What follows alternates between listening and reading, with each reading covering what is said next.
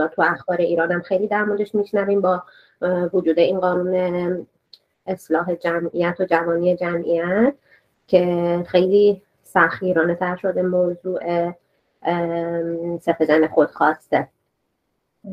اولین سخنران شکیبا هست. شکیبا پژوهشگر و معلفن تو حوزه فلسفه و ادبیات پژوهش می‌کنن. موضوعشون جستاری در مفهوم زندگی و سفر جنین خود ساخته. من از شکیبا خواهش می‌کنم که شروع کنم. با سلام صدای من میاد؟ بله عزیزم صدا میاد. بله. سلام عرض می‌کنم خدمت همه دوستان و تشکر می‌کنم از گروه دیدبان آزار که این فرصت رو فراهم کردن که دور همدیگه جمع بشیم.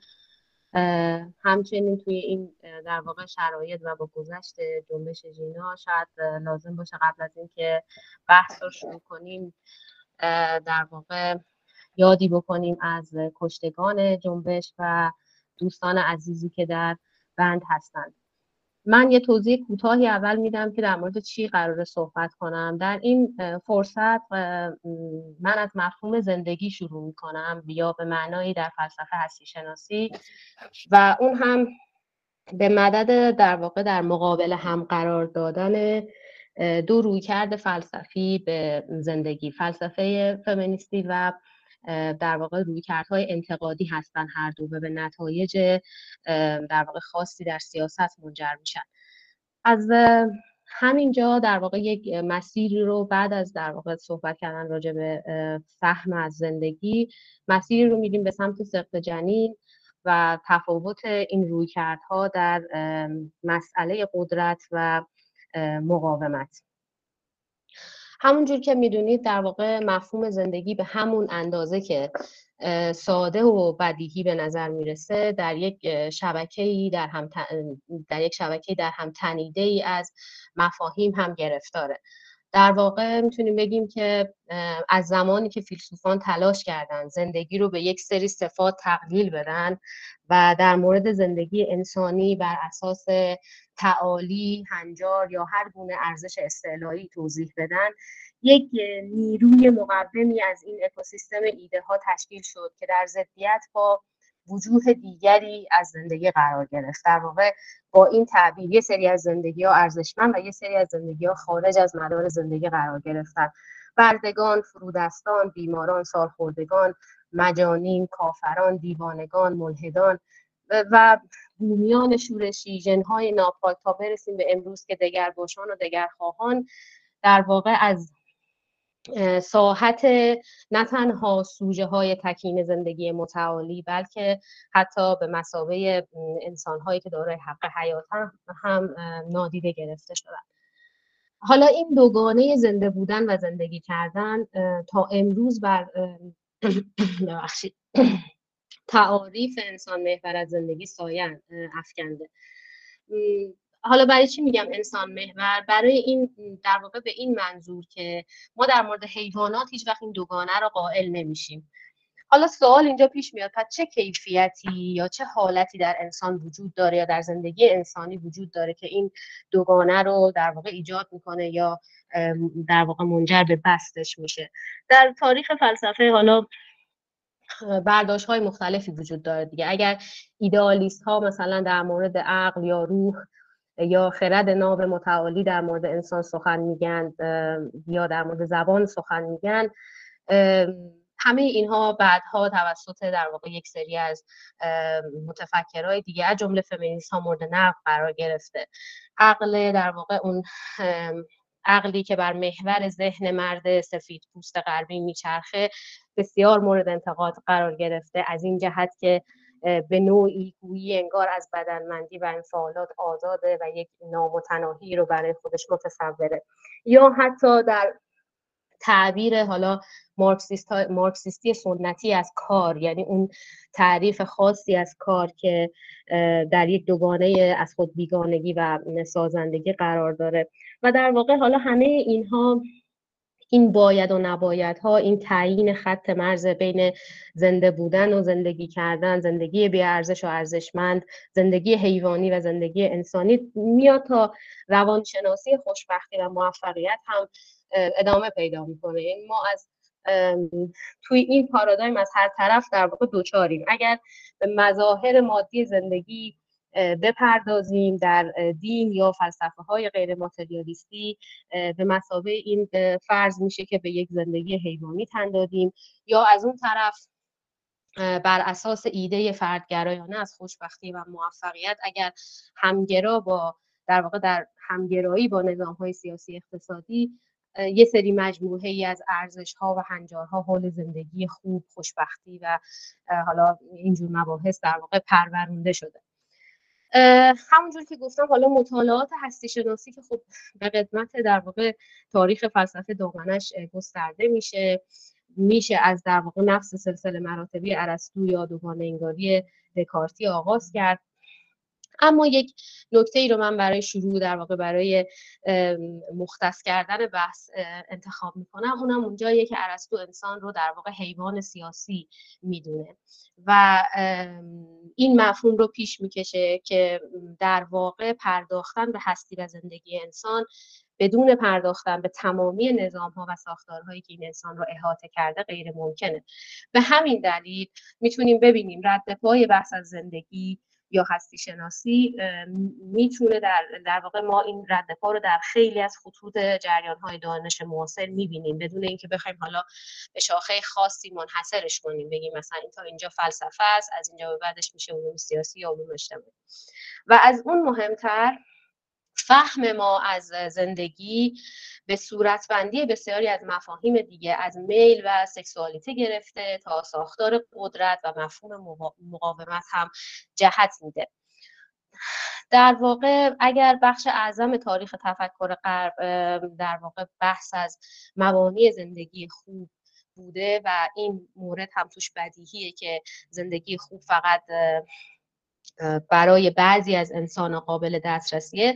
فیلسوفان و فمینیست ها فیلسوفان قاره در واقع هم در دقت توصیفی و هم در حکم تجویزی این ایده از زندگی در واقع این رو به چالش کشیدن.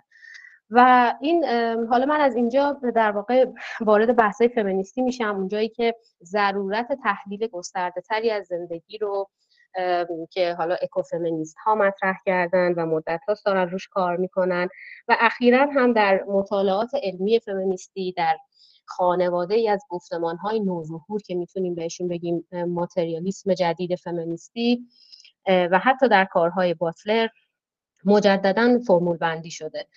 اکوفمینیست ها اصرار دارن بگن که ستم جنسیتی رو ما نمی‌تونیم بدون گزارشی از تخریب و استثمار محیط زیست بررسی کنیم.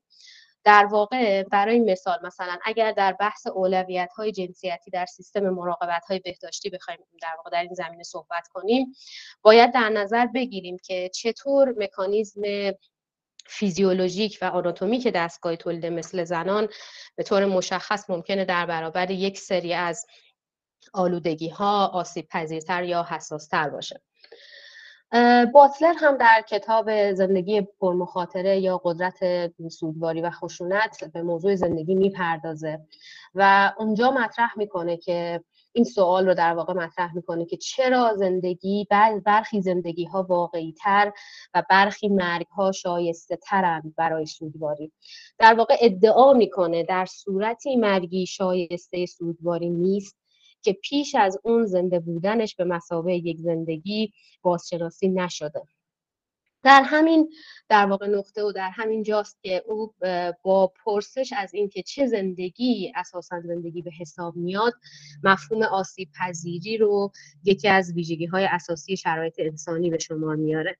به این معنا که ما در عین وابستگی به دیگران در معرض خطر و آسیب از طرف دیگران هم هستیم. به زم باتلر در حالی که این آسیب پذیری به طور متفاوتی توضیح شده همین که ما جسم هستیم انسانها رو سوژه رابطه مند می‌کنه که قبل از انتخاب خودشون به دیگران وابسته.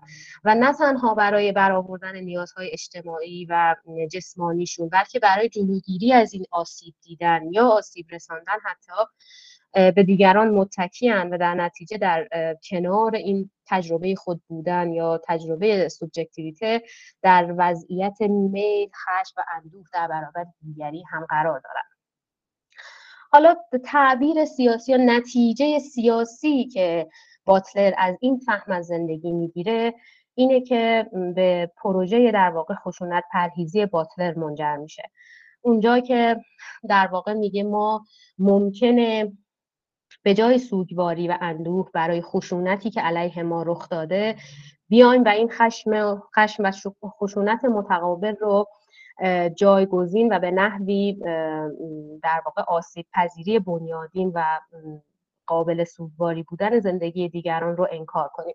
حالا من حالا ما می‌دونیم که در واقع این کتاب بعد از حملات 11 سپتامبر اتفاق افتاده و در در واقع جوابیه در وضعیتی که جامعه آمریکا اون موقع باش مواجه بود زندگی هایی که از یک طرف زندگی آمریکایی هایی که از یک طرف ارزشمند تلقی می‌شد و قابل سوگواری و از اون طرف این سوگواری که به خشمی انتقام جویانه بدل شد در واقع به نوعی به تعبیر باتلر ما این سوگواری رو برای زندگی های دیگه ای که اون دور بود و در واقع در تومه انتقام ما بودن قائل نبودیم.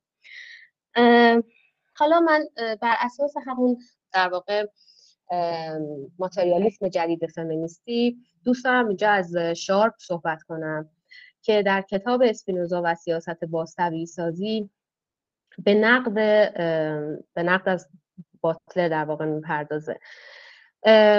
شارپ یکی از مفسران آلترناتیو اسپینوزاست و از چند جهت برداشت باتلر از زندگی رو مورد بحث قرار میده. اول اینکه باتلر مدعی بازشناسی بین فردی و میان فردی رو هگل به چارچوب بحث اسپینوزا اضافه می‌کنه و کناتوس یا میل به حفظ خود در وجود که یکی از مفاهیم پایه‌ای اسپینوزاست رو در واقع تضمینی می‌دونه برای بازشناسی. همونجور که گفتیم حالا در بالا بازشناسی اینجا به همون معناست که من هم من دیگری رو به مسابه موجودی که زیست پذیره و زندگیش ارزش داره شناسایی کنم. و هم در مقام یک ساختار اجتماعی اون دولت زندگی من و دیگری کنار من رو به مسابه این زندگی زیست پذیر شناسایی کنه. و حالا در واقع میگه که به طوری این کناتوس یعنی این حفظ وجود خود در حفظ پایداری حفظ بقا یا میل به حفظ خود در وجود به بازشناسی ارتباط داده میشه و در هم تنیده میشه که در واقع رد بازشناسی در واقع تهدیدی علیه تلاش بنیادین برای بقا. در حقیقت بدون بازشناسی ما برمیگردیم به دوگانه زنده بودن یک فیگور انسانی بدون زندگی.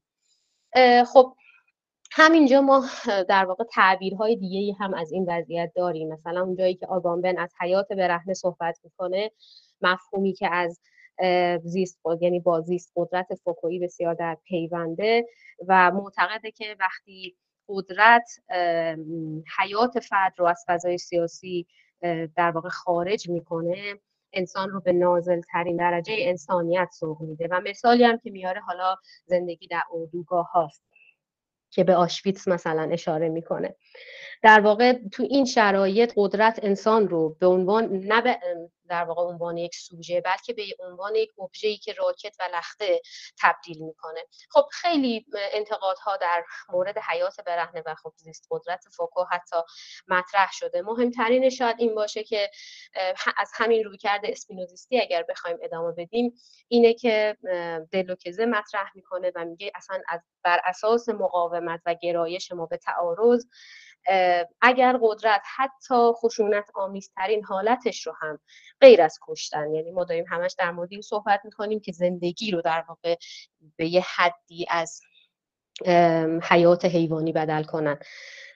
حتی اگر خشونت آمیزترین حالتش رو هم بر بدن و حیات انسانی اعمال کنه باز هم مقاومت وجود داره. چه ناکام باشه این مقاومت چه موفق اساسا حیات انسانی و بدنهای سیاسی رو جور دیگه ای تعریف می‌کنه که با حیات برهنه خیلی نمی‌خونه. یا مثلا نگری در برابر زیست قدرت فوکویی از زیست سیاست صحبت می‌کنه. می‌دونیم که در واقع به معنای فوکویی زیست قدرت آنجایی که در حاکمیت مدرن قدرت سیاسی که حالا در هم تنیده است با قدرت های حقوقی یا اقتصادی به جای آنکه مرگ افراد رو در واقع کنترل و تنظیم بکنه میاد و با کنترل بدنهاشون مکانیزم های در واقع مرتبط با بدن از سکسوالیته گرفته تا در واقع وضعیت های آزادی باروری و موارد مثل این اون رو کنترل می‌کنه.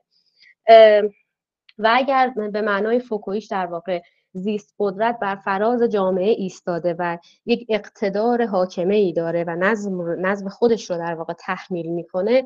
نگری میگه ما یک زیست سیاستی داریم که درون جامعه حلول می‌کنه و در واقع از اشکال دست جمعی کار و روابط اجتماعی یک امر مشترک رو به وجود میاره. حالا برگردیم به باتلر. من می‌خواستم بگم که این مفهوم بازشناسی از سمت دولت هم به معنای بینافردی یعنی من دیگری رو بازشناسی کنم به عنوان زندگی زیست پذیر و هم دولت من رو بازشناسی کنه به عنوان زندگی زیست پذیر و اگر این بازشناسی صورت نگیره کناتوس من مورد در واقع تهدید قرار می‌گیره یا حفظ من به وجود حفظ من به بقای تلاش من به سمت بقا مورد تهدید قرار می‌گیره.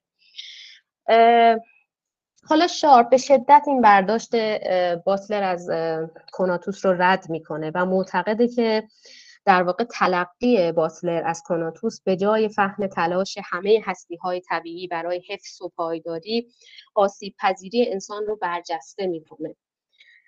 در واقع میل اسپینوزیستی برای زندگی در کارهای باتلر به مسابقه یک میل اجتماعی و نه طبیعی مطرح میشه. که در واقع میل منه برای اینکه به لحاظ اجتماعی بازشناسی بشن یا برای اینه که از محدودیت ها و قید و بندهای ساختارهای نهادی صحبت بشه. شارپ معتقده در نتیجه باسلر سیاست رو به مسئله بازشناسی تقلیل میده و ویژگی های تاباوری یا انعطاف پذیری کناتوس رو نادیده می‌گیره. و یک در واقع یک وجه دیگه از انتقادی که به این مسئله وارده اینه که شارپ معتقد میل اسپینوزیستی برخلاف آنچه که باتلر از کناتوس می‌فهمه که نوعی منفیت رو در خودش داره یا نفی خود رو در واقع در کناتوس می‌بینه. شارپ معتقده که میل اسپینوزیستی به معنی جنگ با مرگ یا به تعبیر دلوزی حمل کردن مرگ نیست. بلکه سرشار شدن از اون احساس و قدرت زندگیه. هر گونه تلاشی برای فرد یا تکیم بودن زنده بودن به مسابه قدرت متمایزی از ذهن و بدن که این تمایز رو من فقط وقتی می‌فهمم که در ارتباط و مواجهه مستمر با هستی های دیگه باشم. چه انسان چه غیر انسان. در نتیجه شارپ نتیجه در واقع نتیجه ای که می‌گیره اینه که سیاست فمینیستی نیازه که در مقابل تاریخ طولانی که روی تجاوز و قربانی بودن یا همون مسئله آسیب پذیری زنان تمرکز داشته به این عملیات های تکین و بالقوه متفاوتی که در شبکه ای از ارتباطات و وضعیت رابطه مندی به عنوان یک وضعیت پیشینی در مورد انسان در واقع وجود داره بپردازه این برداشت از عملیات به جای پرداختن به حقوق یا بازشناسی با توجه به فرد تکین یا فردگرایی و یا با توجه به دولت یا رو به دولت سخن گفتن تاکیدی بر امکانها و موانعی که همکاری و ترکیب توانها یعنی بدنها یا ذهنها با همدیگه در واقع دیده میشه. شارپ در یک کتاب دیگه در کتاب فلسفه های فمینیستی زندگی دوباره روی این ماتریالیسم جدید فمینیستی تاکید می‌کنه و در واقع زندگی رو اونجا به معنای کلیش و نه فقط زندگی انسان رو با پیوند ناگسستنیش با طبیعت تعریف می‌کنه. در واقع نوعی تجربه تکین و منحصر به فرد در پایه تمایز تمایز با هر آنچه که هست. حتی آنچه که من بودم در گذشته. بدون در نظر گرفتن هیچ افق استعلایی یا ذاتی یا جوهری. بعدها باتلر توی یه سری از کتابهاش میاد و به جای انسان بودن موجود بودن رو استفاده موجود زنده بودن رو استفاده می‌کنه. انگار که به نوعی از یک رویکرد انسان محور جدا میشه. و اونجا مطرح می‌کنه که دقیقا به واسطه حضور مرگ و آسیب پذیری لازمه که ما برای زنده ماندن از اون موجود زنده مراقبت کنیم.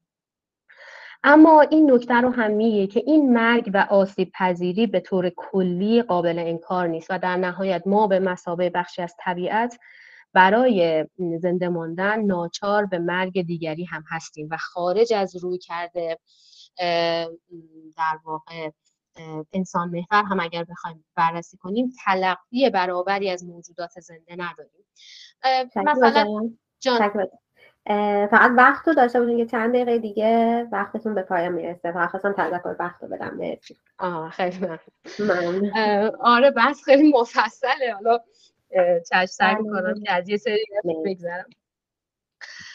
آره فقط اینو بگم که مثلا میگن که اگر در واقع ما اگر در خوردن حیوانات هم امساک کنیم بازم گیاه می‌خوریم. یعنی ما جانها رو برابر تلقی نمی کنیم و در این مورد کمتر دچار تناقضات اخلاقی میشیم. حالا بریم در واقع سراغ سقط جنین. این حالا من اینو باتلر رو در واقع برای این گفتم که هم به شارپ بپردازیم هم دو تا مفهومی که باتلر عنوان می‌کنه. یکی مفهوم بازشناسی زندگی زیست پذیر رو که اون رو موکول می‌کنه به امر اجتماعی سیاسی و یکی دیگه در واقع غیر ممکن بودن اجتناب از مرگ تمامی فرم های زنده بسیاری از فعالان جنبش حق انتخاب از همین دو تا مفهوم باتلری استفاده می‌کنن برای اینکه به پرسش ها و چالش های گروه حق حیات در واقع پاسخ بدن. حالا ما می‌دونیم که حق حیات ها بیشتر زندگی جنین رو مد نظر قرار میدن و اینکه آیا فرد هست نیست قتل نفس محسوب میشه یا نمیشه. در واقع حالا من بخوام از این سری از بحث اینجا بگذرم.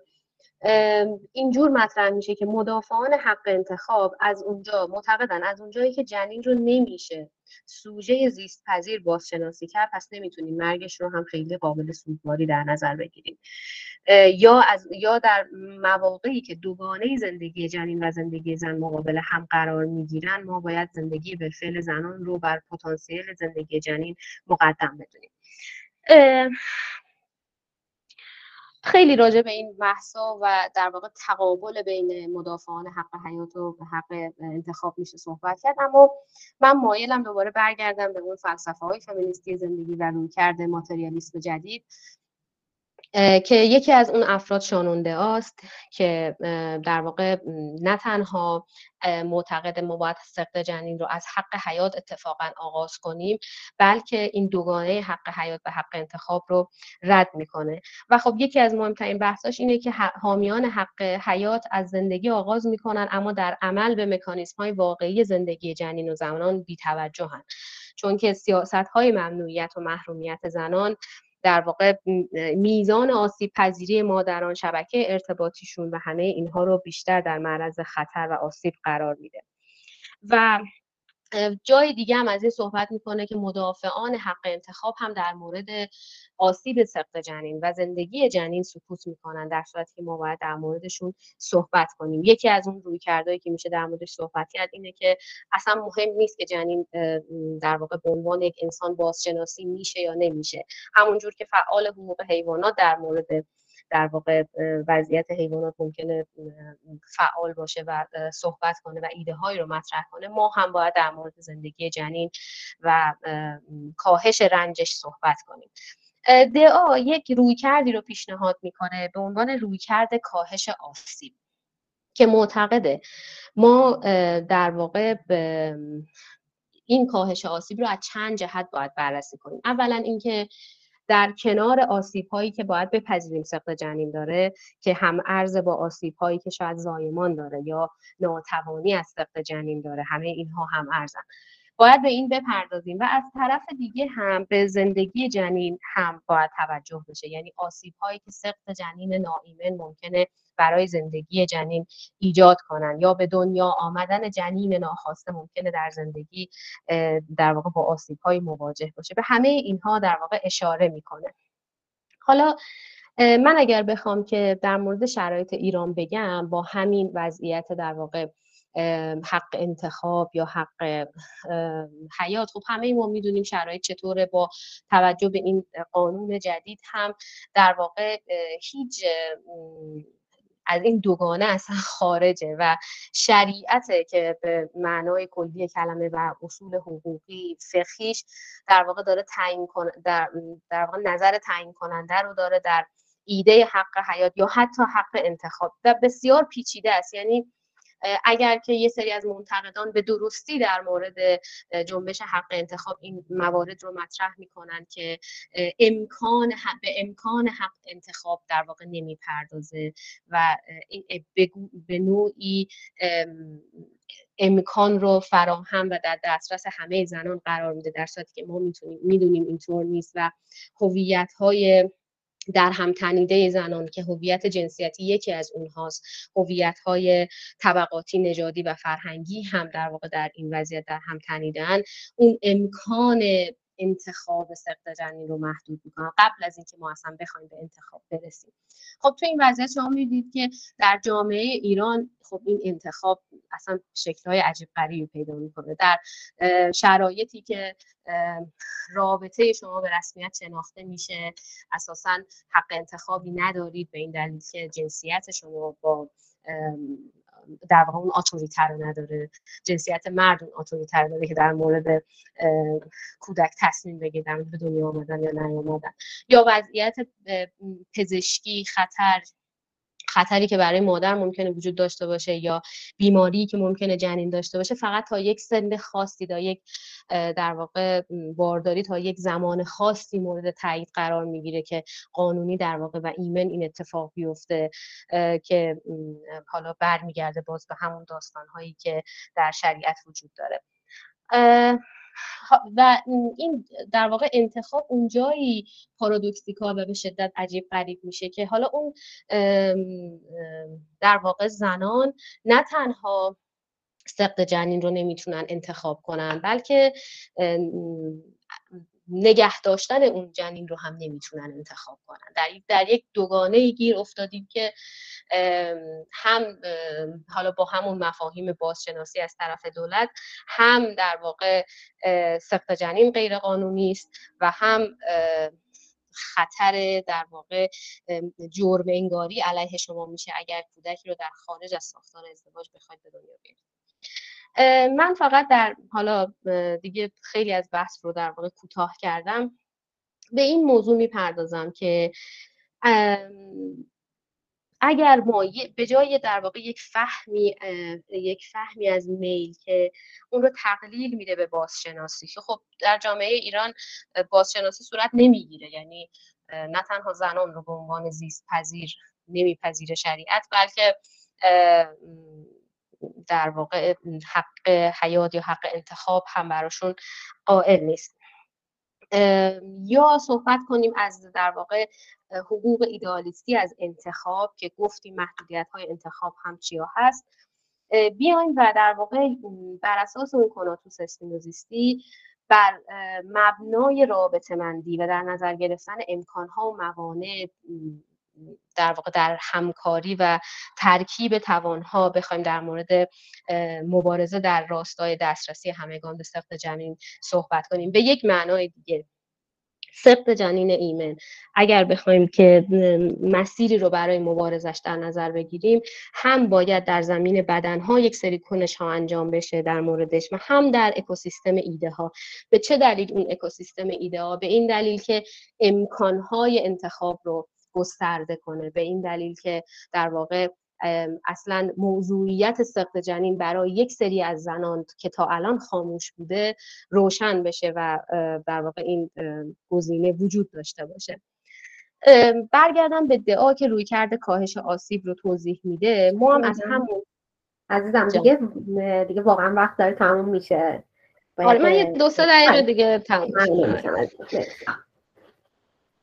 اگر که در واقع برگردیم به اون روی کرده کاهش, کاهش آسیب گرچه که ما باید نسبت به جرم انگاری و در واقع مطالبه گری از اون ساختار زیست قدرت در واقع در این زمینه فعالیت کنیم و این رو مهم قلمداد کنیم. اما برگردیم به اون زیست سیاستی که نگری میگه و از طریق یک سری از در واقع روابط و اشکال اجتماعی بیایم این امر مشترک رو تحقق بدیم.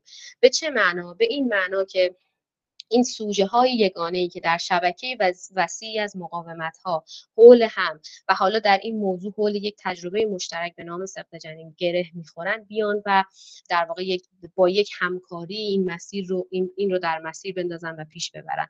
در واقع روی کرده کاهش آسیب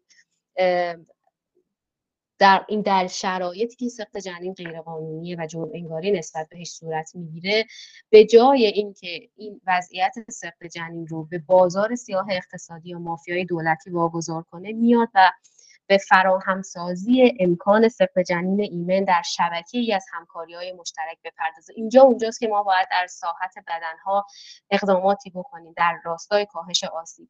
این همکاری شامل روایتگری آشکارسازی یعنی من به عنوان کسی تجربه سقط جنین دارم این رو در اختیار اطرافیانم قرار بدم یا اگه کسی کمکی می‌خواد بتونه رجوع کنه.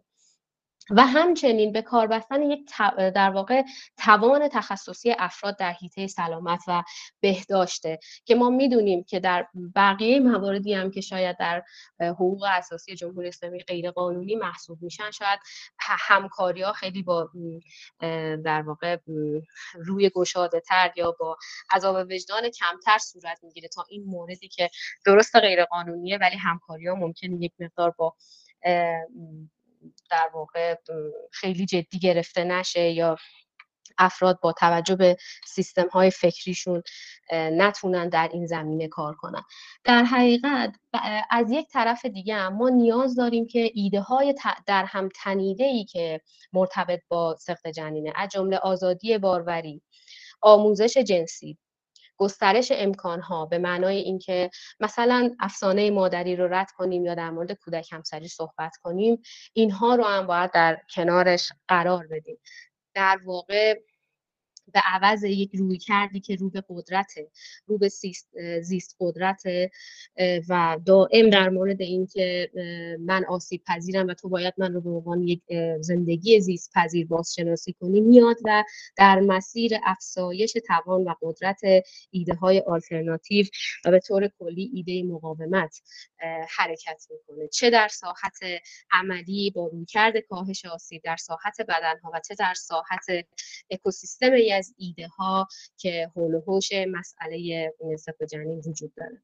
من بحثم رو همینجا تموم می‌کنم. امیدوارم که این در واقع دیگه مشکلات وقت و طولانی بودن مبحث و این که من در واقع دوربینم خاموشه صدای دوستان رو سر باشه. خیلی ممنونم ممنون از ارائه. خیلی خوبه. مرسی. چند تا نکته هستش که حالا من اگر فرصت شد خودم هم می‌خوام سوالات هم بپرسم برای اینکه وقت رو از دست ندیم میم سراغ سخنران بعدی ژینا که در مورد از سقط جنین تا روایتگری صحبت خواهند کرد. ژینا در زمینه هنر و زنان پژوهش می‌کنه. دانش آموخته رشته علوم اجتماعی هستن و الان هم مشغول ادامه تحصیل در حوزه ادبیات نمایشی. ژینا پاورپوینت داره. به نظر میاد که اینطوری بهتره فالو کردن. من در واقع پنل رو در اختیارشون قرار میدم. سلام وقت بخیر. به نام زن زندگی آزادی. سلام به همه دوستان و همراهان عزیز که ما رو در دومین همایش دیدبان آزار به مناسبت 8 مارس دنبال می‌کنن. ارائه امروز من تحت عنوان از سخت جنین تا روایتگری است. نکته مهم اینه که متن من دو قسمت داره در این ارائه. در قسمت اول ما بیشتر تکیه داریم. امیدوارم که متن کامل به زودی منتشر بشه. بسیاری از مفاهیم به دلیل کم بوده وقت باز نمیشن و صرفا مروری بر اونها میشه. متن بر بارداری ناخواسته و سخت جنین خودخواسته متمرکز میشه. بگذارید مقدمه رو اینطوری با هم آغاز کنیم. وقتی که سخن از سخت جنین میشه همیشه نگاه ها و توجه ها برای بررسی این رخداد سمت علوم و روش های پزشکی اقتصادی اجتماعی یا حتی در نهایت روانشناسی زردی که معطوف به جنین هست میشه. در صورتی که کمتر متونی رو می‌تونید پیدا کنید که به بررسی تجربه سخت جنین به صورت یه تجربه خالص زنانه برای درک موقعیت و فشارهای جسمی روانی در برخورد با جنسیت زنانه داشته باشیم. برخوردی که هیچ وقت هم تعریف دقیقی ازش نشده. اما توی این متن یا ارائه امروز شنوای درست تجربه خالص سخت جنین زنان خواهیم بود.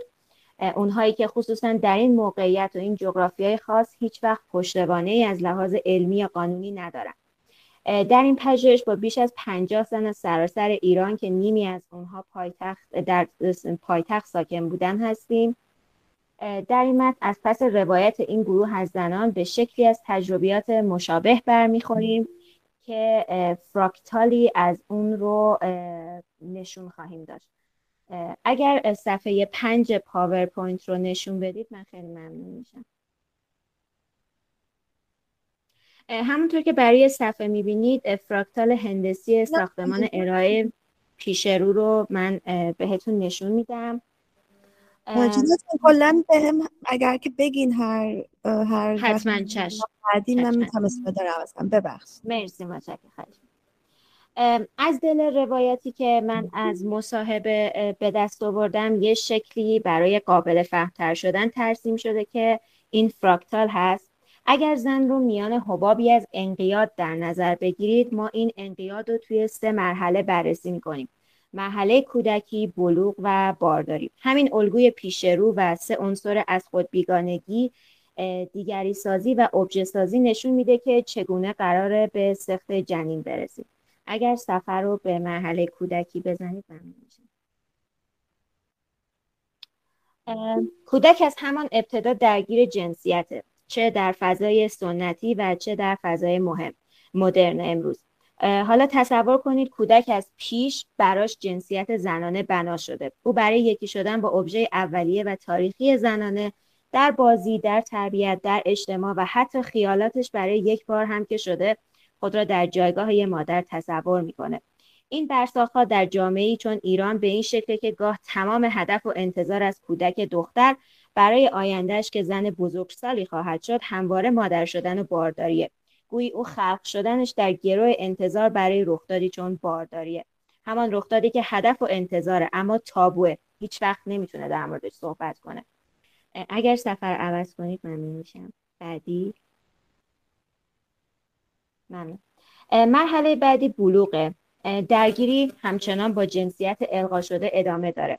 اما تو این مرحله بدن و ذهن نوجوان از نظر فیزیولوژیکی مرحله مهمی از جدایی و تفرد و تجربه می‌کنه. احیای شدید احساسات و تمایلات جنسی که تابو و ممنوعن. دختر جوان به دنبال کشف خود به سمت اولین رابطه جنسی سوق پیدا می‌کنه. این امر اثبات کننده تلاش در قبال کشف جنسیت و مالکیت بر بدن بزرگسال خود جدا از تمام تعاریف اجباریه. اما در راه کشف او بیشتر می‌فهمه. که جنسیتش در زندان اجبارهای مرد سالارانه محبوسه. او در دایره از تمام فاکتورهای انقیادساز قرار گرفته. هر سرکوب شدتش متفاوت تر است. برای او اتفاقات درونی نیز در حال رخ دادن است. چه آگاهانه و چه ناخودآگاه بخشی از بار سنگین ارتباط جنسی که به دلیل عدم شناخت آگاهی نادرست و ناکامل درگیر استراب دائمی میشه دچار شدن زن به بارداری ناخواسته است. نقطه ای که همراه با رنج با تمام آن بازی ها و فانتزی های خیالین کودکی با بارداری جانی تازه می‌گیرد. اگر سفر رو عوض کنید ممنون میشم. چند تصویر نقاشی شده رو می‌بینیم و اگر صفحه دوازده بیایم ممنون میشم ممنون.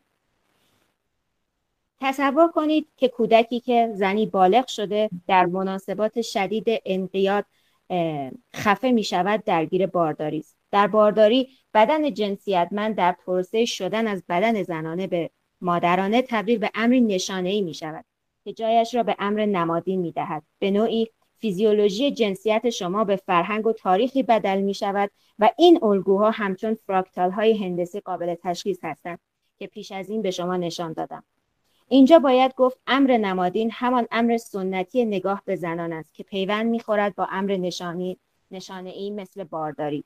تمام دوران بارداری مملو از نشانه هایی هستند که باید آنها را بررسی کرد. در بارداری دوباره اجبار تزریق می شود زن باید باری دیگر به دستور جامعه مرد سالار سوژگیش را به فرزندش دهد تا درباره تا دوباره از این طریق ابژه ای از ابژه های پیشینیش شود. از نظر کریستووا هم سوژه و هم جامعه که به امر نمادین وابستند به سرکوب این اقتدار مادرانه متکیاند. این تحمیل ابژه بودگی زن باردار و تسلیم به سوژگی تمام امور حتی چون امر سوژگی جنین ناشی از همان امر نمادین است. همان مرزی که مصنوع شده تا امر نمادین تا امر نمادین بارداری در طول تاریخ پایدار بماند. آگاهی از این مصنوعیت خطر است زیرا یکی از پایه های اصلی سلطه بر زنان را متزلزل می کند همان سانسور و انکار علیه بدن مادرانه یا باردار است. در جامعه ما این مصنوعیت همان سنت و مذهب اجبارین است که از منظر آن بدن مادرانه خارج از حدود تعریف مشروع در جامعه است. آنها باید بدن زن باردار را ابژه کنند تا جنین سوژه شود تا بتوانند او را تحت کنترل قرار دهند.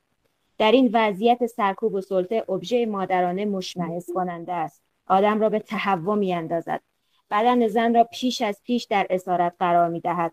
حال زن در نسبت با بدن و جنسیتش نه کسی است که قبلا از خود تعریف مشخصی داشت و نه چیزی که در حال رخ دادن است و هیچ آن را نمی‌شناسد. وضعیتش تعیین ناپذیر است. در این وضعیت زن ابژه کیفیتی فی ذهنه نیست بلکه محسوس است. رابطه است با یک مرد و نماینده آنچه از آن مرز بیرون رانده شده که سوی دیگرش همان مرز حاشیه و ترد است. ابژگی تهدید ابژگی تهدیدگر هویت زنان نه خیر است و نه شر بلکه همان چیزی است که میدان نبرد و نقشگرایی زن را می‌تواند تهدید کند. باید بدانیم که این ابژه سازی هم پیشینه تاریخی دارد. این بدن بیگانه شده که مادرانگی را تجربه می کند به ابژه تبدیل می شود زننده است مطرود است وازننده خیش و منفعل کننده. ابژگی مادر یک خطر و تهدید است. همان چیزی که امر نمادین مطلوب جامعه تجویزش کرده.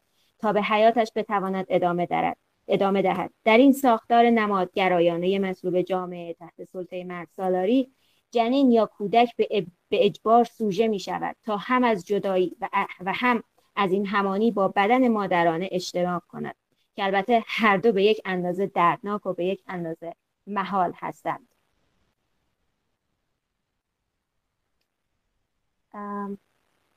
میشه سفر رو برامون عوض کنید؟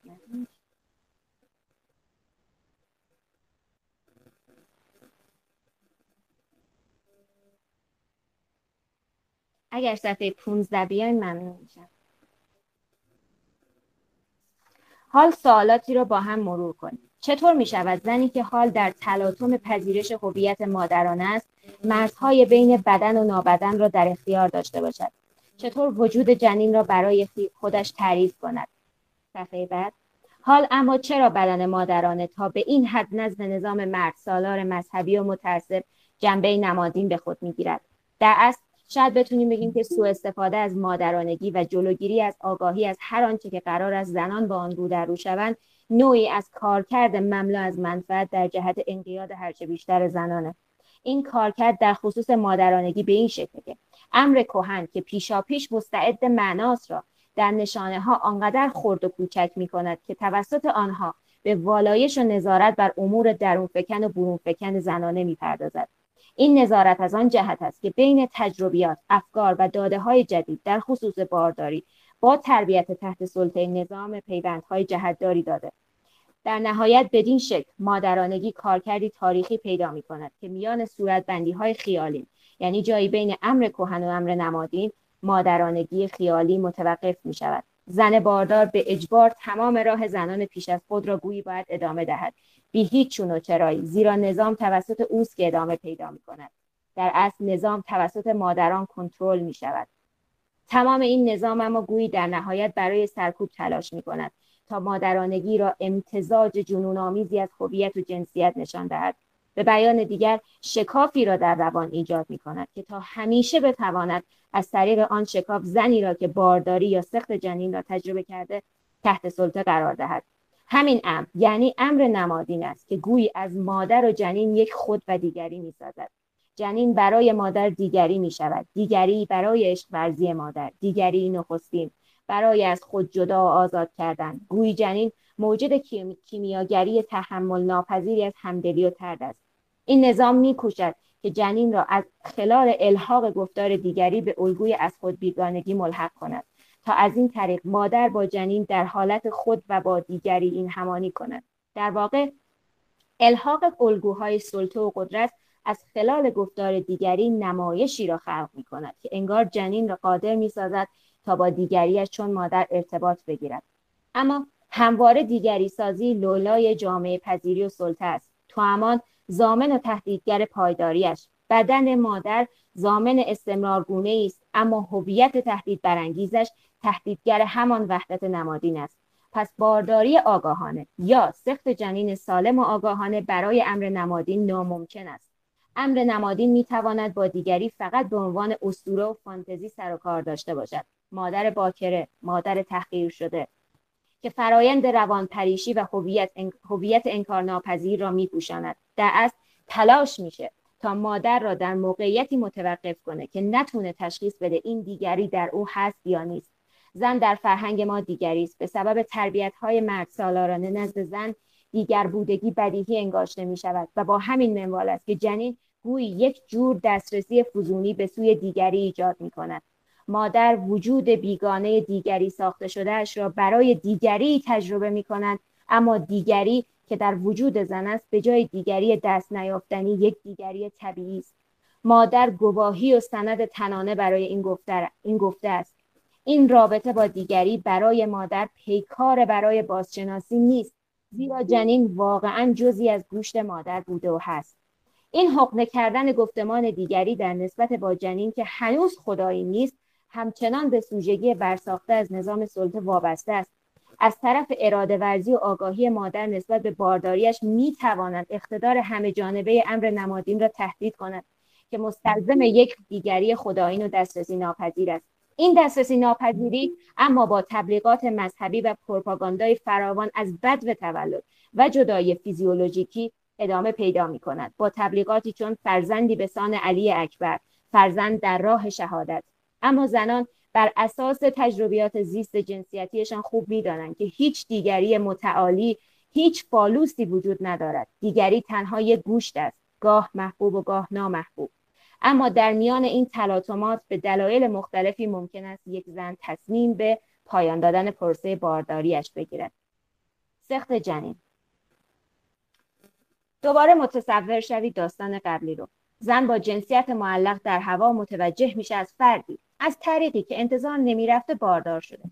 زن باردار از خود بیگانگی را همراه با اوجگی و دیگری سازی پیشینش تجربه می کند و به هزاران دلیل تصمیم به سقط می گیرد. اما این بارداری و مرگ از مرحله از خود بیگانگی به یک ناکامی آغازین می انجامد که به نیروی راننده نهایی در پس حیات انسانی بدل می شود. در مادرانگی مرگ اما یک بدن را به دو بدن مجزا تبدیل می کند.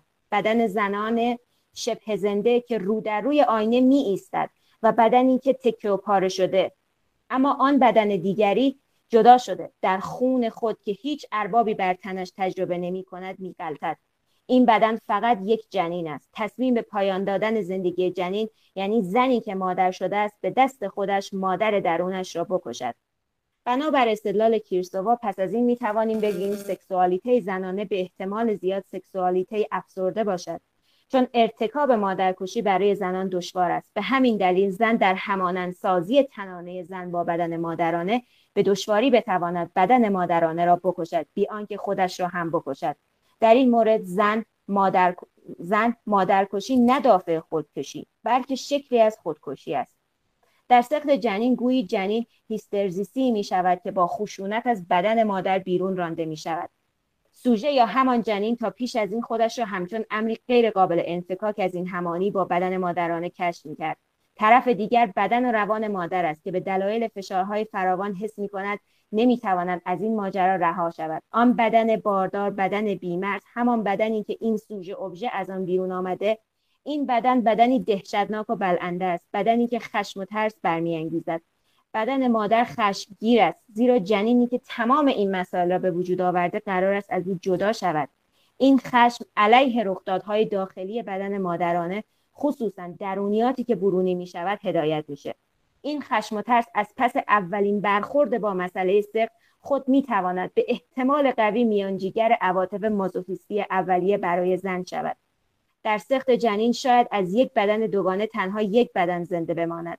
اما این جسد جدا شده که دیگر از بدن زنده تغذیه نمی کند در خون خودش غلطیده است همین صحنه باعث می شود که زنان چشمانشان را بر این جسد جدا شده برای باور این جدایی بکشایند یا شاید هم هرگز باز نکنند اما این جدایی را فراموش نمی کنند.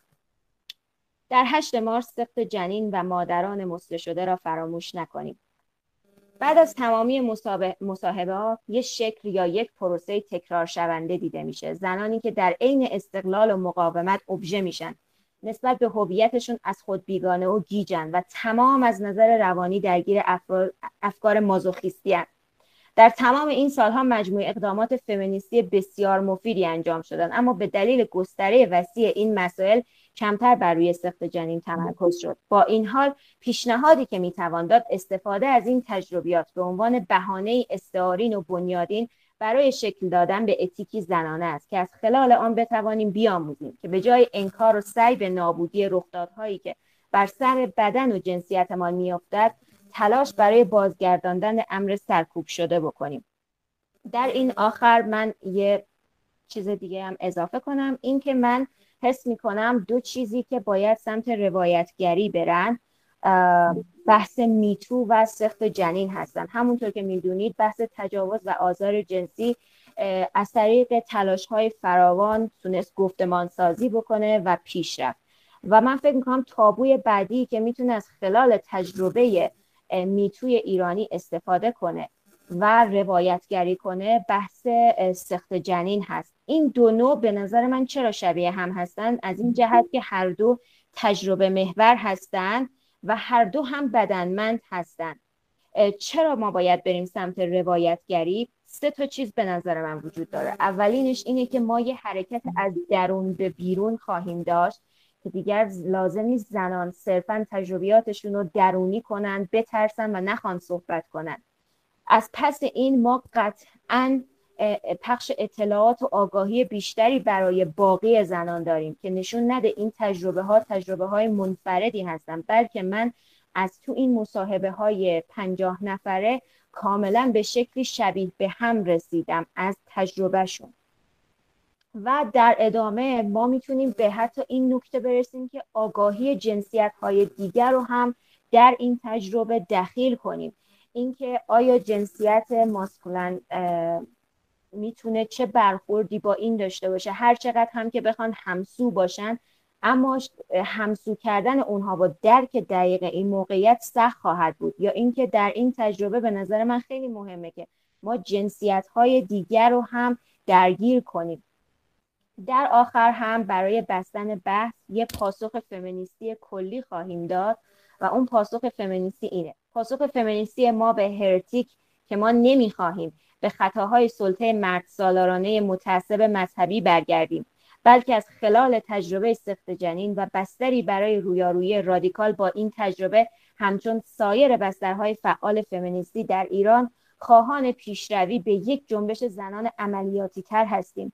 یک جنبش زنانه که امروز با فریاد زن زندگی آزادی تعادل میان انسانها را به وجود خواهد آورد.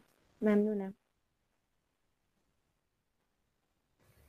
ممنون عزیزم از پرزنتت خیلی لطف کردی. ما یه چند دقیقه وقت داریم می‌تونیم سوال یعنی پاسخ و پرسش از طرف عزیزانی که در پنل بودن. همونطور که توضیح دادم اون قسمت سمت راست پایین اونه که از لپتاپ استفاده می‌کنن activities اینکه یه مثلث و مربع و دایره است می‌تونین اونجا سوالاتتون رو بپرسین. اگه سوالی هست ما در خدمتون هستیم. دوستان که سخنرانی داشتن بمونن در پنل که بتونن پاسخ باشن.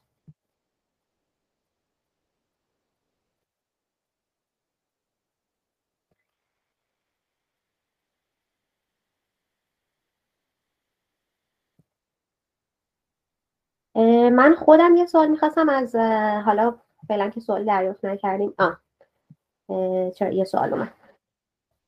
پیشنهاد روایتگری از جینای عزیز درباره سخت جنین خودخواسته خیلی پیشنهاد جذابیه. دوست دارم بدونم پیشنهادشون برای جنبه های روایت چیه. ژینا جان اگه می‌خوای من سوالی یه بار دیگه بخونم. نه من متوجه شدم. متوجه شدی؟ من فکر می کنم که بر اساس تجربیات میتو ایرانی شاید بتونیم خیلی پیشروتر از حتی جنبش میتو پیش بریم چون میتو خب یه تجربه اولیه برای بیانگری یا روایتگری عام بود که در جامعه خیلی هم تونست سر و صدا کنه حداقل تا جایی که من در جریانم خیلی آگاهی بخش بود. من فکر می‌کنم از اون طرف یه سری از تجربیات میتوی ایران رو ما باید سعی کنیم اینور کمتر درگیرش بشیم. مثل اینکه من یه برگشتی بزنم به همایش پارسال که ما یه ارائه داشتیم دقیقا از طبقه من هم که فکر می‌کنم بچه ها ارائه دادن تو روز نخستم بود که خیلی ارائه خوبیه میشه در مورد نقد میتوی ایرانی بهش دقت کرد.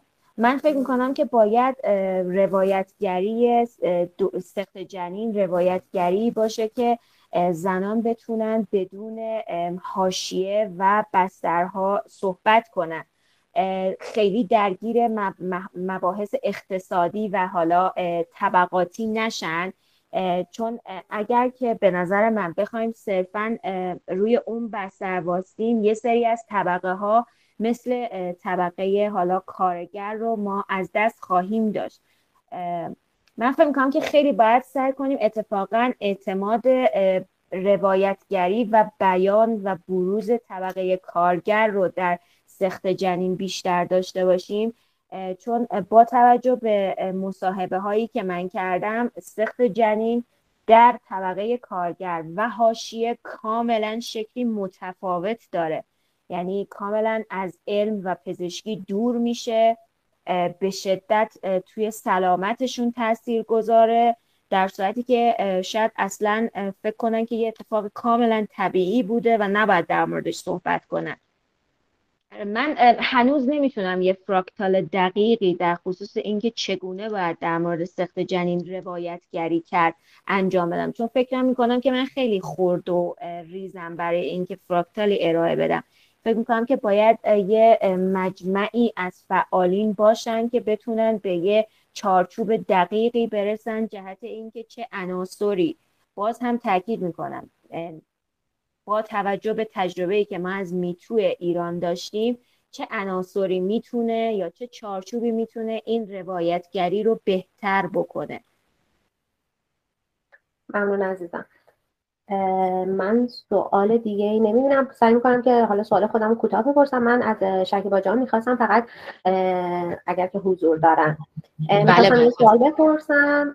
شما در مورد اکوسیستم اکوسیستم بدن یه اشاره کردی اینکه چطور خود آدم ها می‌تونن اکتیو باشن در اینکه در واقع این روایت سخت زمین رو بیان بکنن هم به جمع روایتگر و اون روایتگری جمعی اشاره کردیم. هم به فکر کنم اکوسیستم بدن زنان یا هم یه همچین چیزی رو اشاره کردیم. می‌خواستم توضیح بدیم این بله, بله. نه در واقع من از اکوسیستم ایده ها صحبت کردم. گفتم که اگر ما بپذیریم که حق انتخاب به خودی خود در واقع نمی‌تونه زامن سقط جنین امن باشه یعنی در حرکت در مسیر سقط جنین امن باشه. یکی از مسائلی که امکان انتخاب رو محدود می‌کنه همین اکوسیستم از ایده هاست که حول و همه ما وجود داره. از افسانه مادری گرفته تا احساس گناه تا در واقع نبود آلترناتیو های آسیب پذیری و وابستگی. در واقع این سوال که اساسا سخت جنین برای چه کسانی مطرح میشه و چه کسانی توان این رو دارن که بیان کنن و بعد حتی به دنبال راهکارهایی برای سخت جنین راهکارهای عملی سخت جنین برن. یعنی اینا همه یک مسائلیه که مثلا چیزی مثل دین یا هر گونه در واقع برداشت اصطلاحی می‌تونه این امکان رو محدود کنه یا حتی اگر شما به شر با توجه به شرایط سیاسی اقتصادی مجبوری که به این مسئله فکر کنی با یک عذاب وجدانی همراه کنه. منظور من این بود که ما دو تا کار باید انجام بدیم. هم در زمینه این اکوسیستم ایده ها کار کنیم که میشه کاری که الان داریم انجام میدیم در واقع. نوعی ایده هایی رو مطرح کنیم که از در واقع بحث روایتگری اهمیت این آشکارسازی پنهان نکردن در خود نگه نداشتن به عنوان یک تجربه. تا بحث در واقع مواردی که به سخت جنین مربوط میشه مشخصا در بحث زنان مثل در واقع آزادی حق باروری مسئله کودک همسری مسئله حالا تجاوز رو دوستانون مطرح کردن و مسائل در واقع این چنینی ایده های این چنینی. از یک طرفی هم این یک کار عملیه یک کار عملی که ما ببین در در, در واقع وضعیت طبیعی و مکانیزم کاهش آسیب رو در نظر بگیریم. اون بخشی که به کاهش آسیب در رابطه با بدنمندی در واقع مربوط میشه. میشه اینکه من به عنوان مثلا یک ایکسی که این تجربه رو داشته از راهکارهای ایمن صحبت کنم بدون توجه به اینکه آیا قانونی هست یا نیست. حالا راه جلوی راه عملی و مکانیزم عملی جلوی پای ما چیست؟ و چه کسانی می‌تونن در این شبکه کنار همدیگه قرار قرار بگیرن و کمک کنن به در واقع زنانی که می‌خوان این سخت جنین رو انجام بدن. از این جهت که کاهش آسیب داشته باشیم در این زمینه و به سمت یک سخت جنین ایمنتر بریم. ممنون ازتون. خیلی تشکر می‌کنم از شما عزیزان که در این پنل شرکت کردین. من فکر کنم سوال دیگه ای. آه. یه سوال دیگه اومده که خیلی سریع باز مربوط به در رابطه با گفتگوی قبلی دوستان اشاره کنم شاید به عنوان یک پژوهشگر ما فکر نکنیم که می‌تونیم یک ساختاری بسازیم تا بعد از اون بعد از اون عامه مردم بیان در اون ساختار روایت کنن که بر ضد جریانات روایتگریه. فقط یک کامنت گذاشتن که باز فکر می‌کنم در رابطه با ارائه آخر باشه. ولی من خودم می‌تونم نظرم رو بگم در مورد این کامنت آخر. من فکر می‌کنم که یه سری فعالیت هایی که اخیرا شروع شده مثل کارهایی که زاگاه داره انجام میده فکر کنم شما همتون در جریان باشین. اون روایت هایی که منتشر میشه و در واقع اون ساختار امنی که فراهم شده برای روایت کردن که در مورد این موضوع صحبت داشته همونطور که ژینا گفت صحبت کردن در مورد این مسائلی که قبلا تابو بوده و در موردش صحبت نمی شده مثل همین ماجرای میتو که شروع شد و آدم ها روایت هاشون رو گفتن. در مورد سفت هم این حرکت شروع شده و من فکر زاگاه یکی از پلتفرم های اولی است که شکل گرفته و امیدوارم که بتونیم مشابه این رو داشته باشیم و همینطور در مورد اینکه آدم هایی که داخل ایران هستن دسترسی پیدا بکنن به پزشک های امن اطلاع رسانی صورت بگیره همونطور که شکیبا گفت و اینکه آدم ها بیان تجربهشون رو در اختیار بقیه قرار بدن و اینو در خودشون نگه ندارن. اگر از دکتر امنی استفاده کردن اگر جایی رو می‌شناسن که می‌تونه این خدمات امن رو در اختیار زنها قرار بده به نظر میاد که باید گفتگو صورت بگیره. حالا فقط پلتفرم های مجازی نباید بسنده کرد چون خیلی از زنها دسترسی به این پلتفرم ها ندارن و کامیونیتی های غیر رسمی تر در محلات شاید بهتر بتونه کمک بکنه. میشه به این موارد فکر کرد. ما دیگه وقتی نداریم خیلی تشکر می‌کنم از همه عزیزان که در این پنل شرکت کردن. من خدافزی می‌کنم و برای پنل بعدی آماده میشیم. خداحافظم.